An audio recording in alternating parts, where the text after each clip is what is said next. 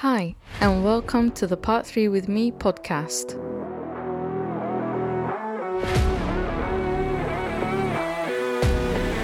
The show that helps Part 3 students jumpstart into their careers as qualified architects and also to provide refresher episodes for practicing architects. I am your host, Maria Scudari. And this week we will be talking about claims uh, in general, and next week I will be covering loss and expense claims. So today's episode covers PC1, PC3, and PC5 of the Part 3 criteria. So, as we all know, construction projects come with complexities and a number of uncertainties. So, given their length, um, there are bound to be a number of changes throughout the process of a project. And however accurate the authors of the construction contract are, there is always the small possibility that an issue may arise that falls outside of the scope um, of the contract. So, when a disruptive event occurs under the contract, for example, because of a delay to provide the design information to the contractor on time, the contractor, as a result, will incur a loss and will seek reimbursement under the contract. So, under such a scenario, the document produced to encourage the client to reimburse the contractor for the losses is known as a claim. So, the term claim can be used to describe two different types of requests, one of which is an application for reimbursement of direct loss, expense, and or damage that arises from a clause in the contract and that creates such an entitlement and the second is a claim for damages arising from a breach or a series of breaches of the contract conditions. So, what are some common reasons for claims to arise? There are typically three main reasons for the submission of claims. The first and most common being that uh, genuine grounds for a claim have arisen, but due to a lack of sufficient records, the claim can't be proved which typically happens if a contractor, for example, acted on oral instructions or from their own initiative, believing it's for the best uh, interest of the project. Or another instance may be if the contractor has been issued with um, documented instructions or been granted extensions of time, but the contractor failed to keep uh, records of the resulting losses. So, in either scenario, the claim will be considered weak uh, due to the lack of supporting information, and the claimant may have to resort to submitting an unparticularized global or rolled up claim.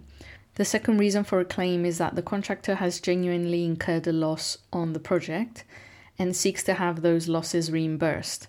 In some occasions, the contractor won't be certain why these losses have arisen, but they will be certain they didn't cause them for example, due to inadequate supply of labor and materials, or due to price inflation on labor, materials, and contractors, which is what we are currently seeing in the market. So the contractor will have to demonstrate these losses occurred uh, due to acts or omissions of the client, but these cases typically lead in failed claims. And the third reason for the submission of a claim is known as a speculative claim, whereby a strong contractor may find weakness in an architect or employer's representative and sees it as an opportunity to pressure them into granting instructions and extensions of time. So, in each of these claim uh, cases, the claimant's intention is to improve their financial position beyond what is contractually and legally supported. Of course, claims tend to rise due to conflict between parties, which can easily add uh, 20% or more to a project's final cost. So, how can conflicts and claims be avoided in the first place?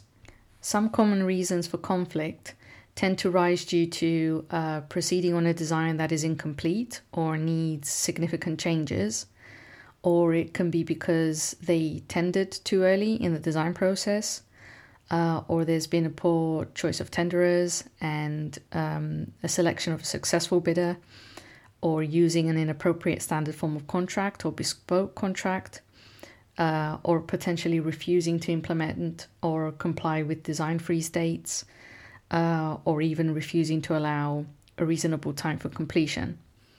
So, to avoid claim and conflicts arising from the common situations just mentioned, it is wise and more economical to allow contractors to complete the contract works as planned and retrofit changes later on um, on a fixed price quotation. When it comes to contract conflicts, to avoid uh, such situations leading to conflict, it is best to seek legal advice when amendments to the contract wording are required to preempt a claim from rising. And generally, to avoid any of the scenarios mentioned from occurring that would lead to a claim, early design completion should be aimed for along with an agreed uh, design freeze date, minimal changes as much as possible, tight administration control, realistic timescales for completion, uh, constant valuation of changes as the works occur, and prompt resolution of disputes. We all know this tends to never happen due to the unpredictability of projects, but as architects, we can aim to guide the project down this path as much as we can in exercising reasonable skill and care. So, what is the process when a claim is received? Let's start with claims received under contract. So, most uh, standard JCT building contracts and other forms enable contractors to be reimbursed under the contract for time and money lost due to delay and disruption and majority of contracts will typically define the circumstances in which um, money and time claims can be made by the contractor. So a typical wording example within the contract for money loss will be stated as loss and or expense, which as a term covers the money lost that ought to have been received and the expenditure of extra money not intended for. For example, under the JCT standard building contract, the contractor will be able to recover direct loss and um, or expense if the works were impacted due to what's described within the contract as relevant matters uh, or relevant events. I would advise you to refer to the JCT uh, building contract for a breakdown of the relevant events or to listen to episode 33. So, under such circumstance, the contractor would typically rely on the contract terms to raise their claim and for it to be successful as long as the contract was properly administered and worded from the beginning. Then we have uh, claims made for breach of contract. So, as mentioned in the beginning of the episode, contracts will never be able to capture every single event arising uh, that may occur under the contract, and as a result, contractors may encounter difficulties that are not listed as relevant events, or matters. So, in such cases, there are two scenarios. The first one is the parties to the contract agree to amend the contract between them to manage and or resolve the issue, or they do nothing and wait for a claim that the contract has been breached. Examples of breaches of contract can include um, the architect refusing to change the completion date, or the architect refusing to certify appropriately, uh, and so on. So, if the contractor successfully proves that a failure isn't covered by the contract, then it stands a chance to be considered under the general law. Uh, and then we have intermingled claims, which is the process of pursuing claims under the contract and extra contractual claims separately. So, these are two different uh, processes.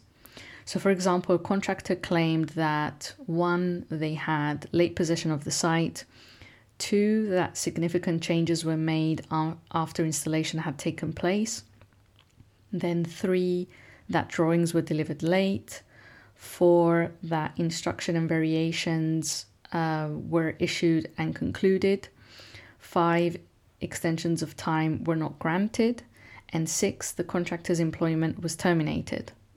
So, under such a scenario, some of the events um, listed under 2 to 4, 2, 3, and 4, would fall under relevant events, but others wouldn't, such as 1 and 5, which is late possession of site and extensions of time were not granted. So, the and the employment termination could have been resolved under the contract conditions, but say that the contractor didn't accept this, this would lead to the case ending up at litigation when it could have been resolved without involving the courts and saving everyone both time and money. So, every uh, method should be made to permit claims to fall under the contract terms so they can be ascertained under the control of the architect and the quantity surveyor to avoid um, third party involvement. So, ideally, you would like, although it's not always the case, to have claims um, that are covered by the contract. Now, let's look at the claimant's obligations and liabilities. This can potentially be the contractor. So, first and foremost, the claimant must specify their claim sufficiently to allow the respondent to understand the case and to enable them to answer appropriately. So, they must provide sufficient detail in the points of claim to enable the respondent to defend their position and to prove they have been uh, wronged, resulting in loss and damage. And the claimant is expected to prove the financial implications of the damage by using uh, reasonable calculations. So, firstly, the claimant must show that there is a legally binding contract between the parties, which creates rights and obligations, and then the claimant must demonstrate that the contract terms and conditions give rise to an obligation or duty on the part of the respondent which has been breached.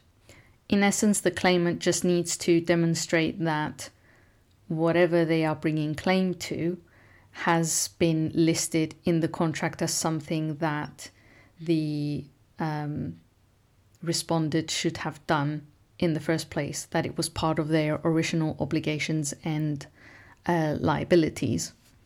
So, if it is established that the respondent has certain obligations to the claimant under the terms of the contract, then the claimant must show which of these obligations were breached, when they have been breached, and how. So then the contractor must show that some financial loss has been incurred so they can recover their losses or to avoid financial pen- penalties. This excludes uh, liquidated damages which are agreed and stated in the contract at the start. So once the obligation breach and financial damage have both been determined, then the claimant will need to establish that the loss had incurred due to the breach uh, to be able to claim. So, so they have to show that the respondent breached their obligations to be able to claim from them. For example, if a contractor can link their losses to individual causes, and if they can prove an outstanding financial loss, the courts may allow some money if it's uh, convinced that the losses arose from a complex interaction of events which can't be separated. So, what effect do claims have financially to the project? So, construction projects have a final account when they reach completion, and any reimbursable costs incurred by the contractor can be recovered by the final account or through a loss and expense claim. So, the final account consists of the contract price, any adjustments for extra or reduced works, any adjustments of prime cost and provisional sums, an evaluation of day work, and an evaluation of the consequences of price escalation on materials, plant, and labor. So these items are typically the source for many disputes, as there may be differences in opinion on the perceived evaluation for extra work or day work. So let's look at some of these items that make up the final account starting with adjustments for extra or reduced works, most commonly known as variations. So, where the instructed work is to be valued by measurement, the contractor will have to show and argue that the characteristics of the work are different to what they were expected to carry out, which may also result in extra timing required, uh, and so on. And as a result, they will be able to use rates found in the contract documents, which will most probably be higher than their initial competitive tender price. So, to be able to be reimbursed for these additional works, the contractor must make sure that all items, as well as preliminary costs and overheads, are incorporated into the variation account. So, for items not covered in the variation account, they will be covered under the loss and expense claim. Then, if the work can't be valued by measurement, then the day work rate is added to the contract to be used to value the labor, plant, and materials on a reimbursable basis. So, reasonably, most employers don't like this arrangement as they bear the risk of the contractor's time and cost, and they have no control over either. So, a potential way to monitor this is if the contract administrator demands uh, day worksheets, so they can check them against their own records to make sure the contractor is working efficiently. So, if the contractor just works slowly on purpose to make up some extra time and money, uh, then unless monitored, the employer won't be able to prove this and they will have to pay. And then the third item is we when we have the evaluation of the consequences of price escalation. So price escalation clauses in contracts allow contractors to seek reimbursement for the inflationary price increases affecting their costs uh, during the construction period. So this can be achieved either through the allowance of a fixed price addition to the contract price, or the employer may adjust uh, the tender base date prices to reflect the relevant current period that the project is being carried out under. So, these are the most common methods in establishing the final account when reimbursable costs arise. So that covers generally um, claims, and next week I will be covering loss and expense claims. So join me then for more uh, information on that. And to sum up what I discussed today, claims can be made under contract clauses, and the term claim can be used in two different types of uh, requests which is an application for reimbursement of direct loss, expense, and or damage arising from a clause in the contract and the second is a claim for damages arising from a breach or a series of breaches of the contract conditions. Then, a fully evidenced claim that establishes cause and effect and quantifies the losses for each event will probably succeed. The most common reasons for submission of claims include grounds for a claim uh, have risen due to a lack of sufficient records, uh, then the claim will not be able to be proved uh, and it will be considered weak, and the claimant may have to resort to submitting an unparticularized global or rolled up claim. The second reason for a claim is that the contractor has incurred a loss on the project and seeks to have those losses reimbursed. And the third reason is known as a speculative claim. So there are three processes when a claim is received, which is claims under contract, claims made for breach of contract, and intermingled claims.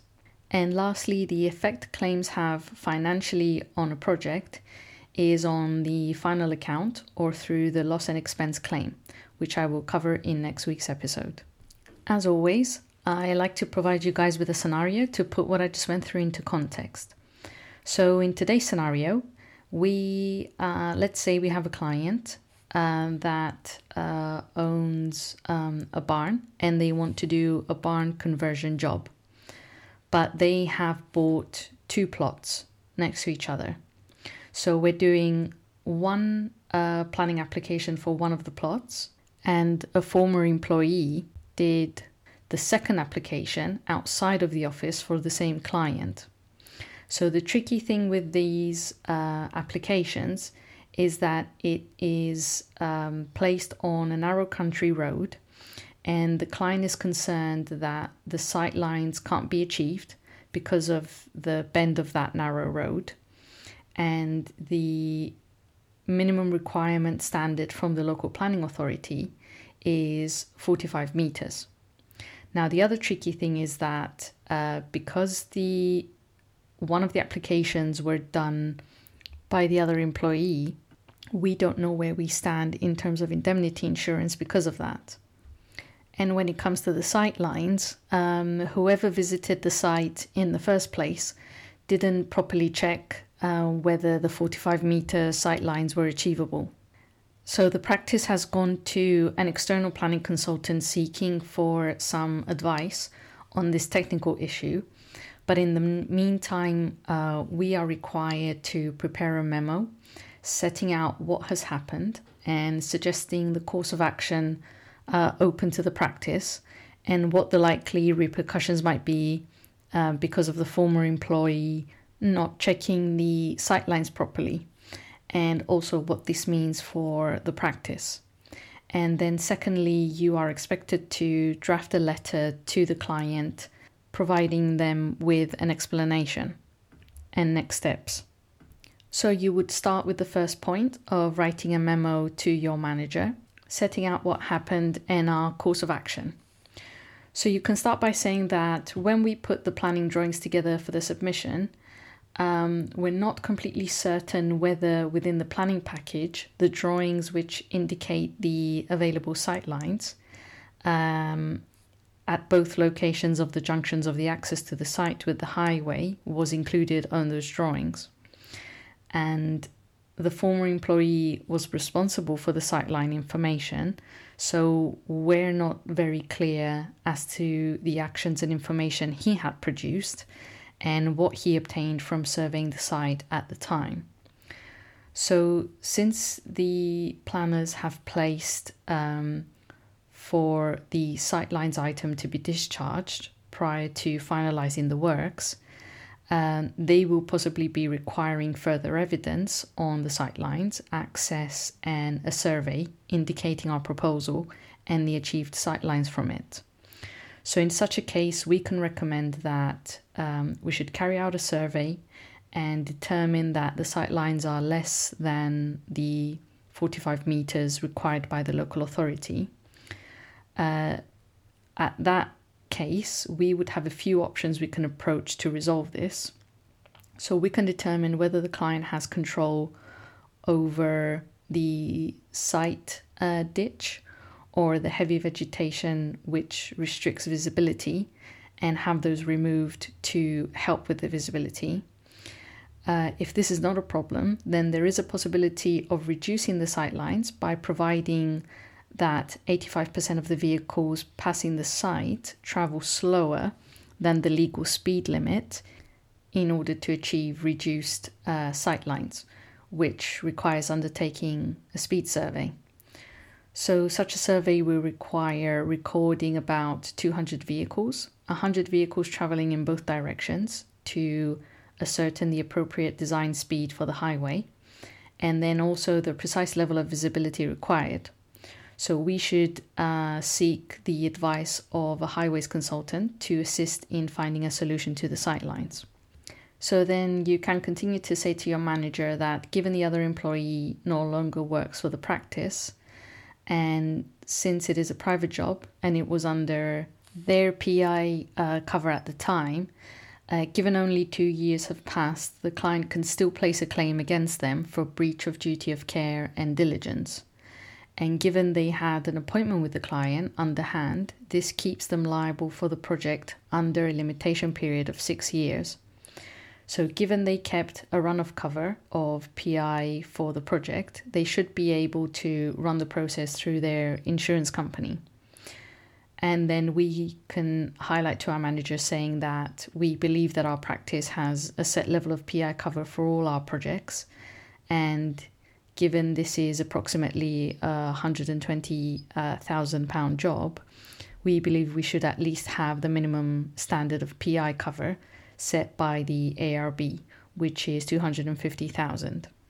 So any claims possibly made against us from the client uh, for this item with the sightlines, we should initially try and resolve this in-house through our in-house dispute procedure but at the same time, we should also inform our insurers of uh, this case uh, in case it ends up going through adjudication or mediation.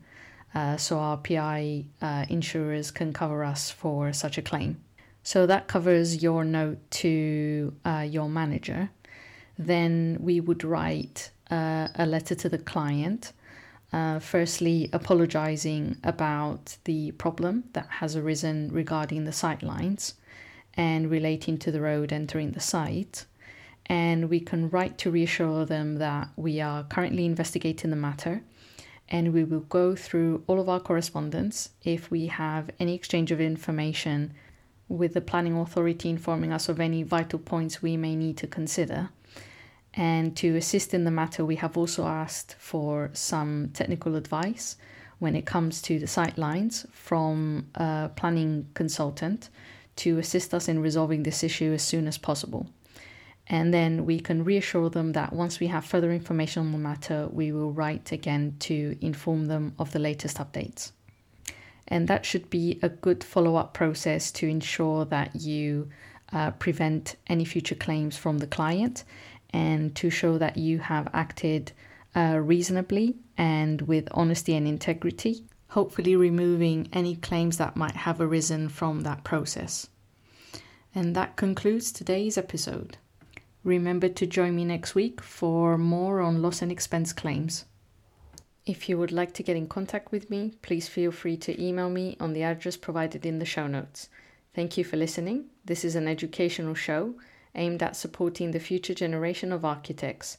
The information, opinions, and recommendations presented in this podcast are for general information only, and any reliance on the information provided in this podcast is done at your own risk. Please join me next week for some more part 3 with me time.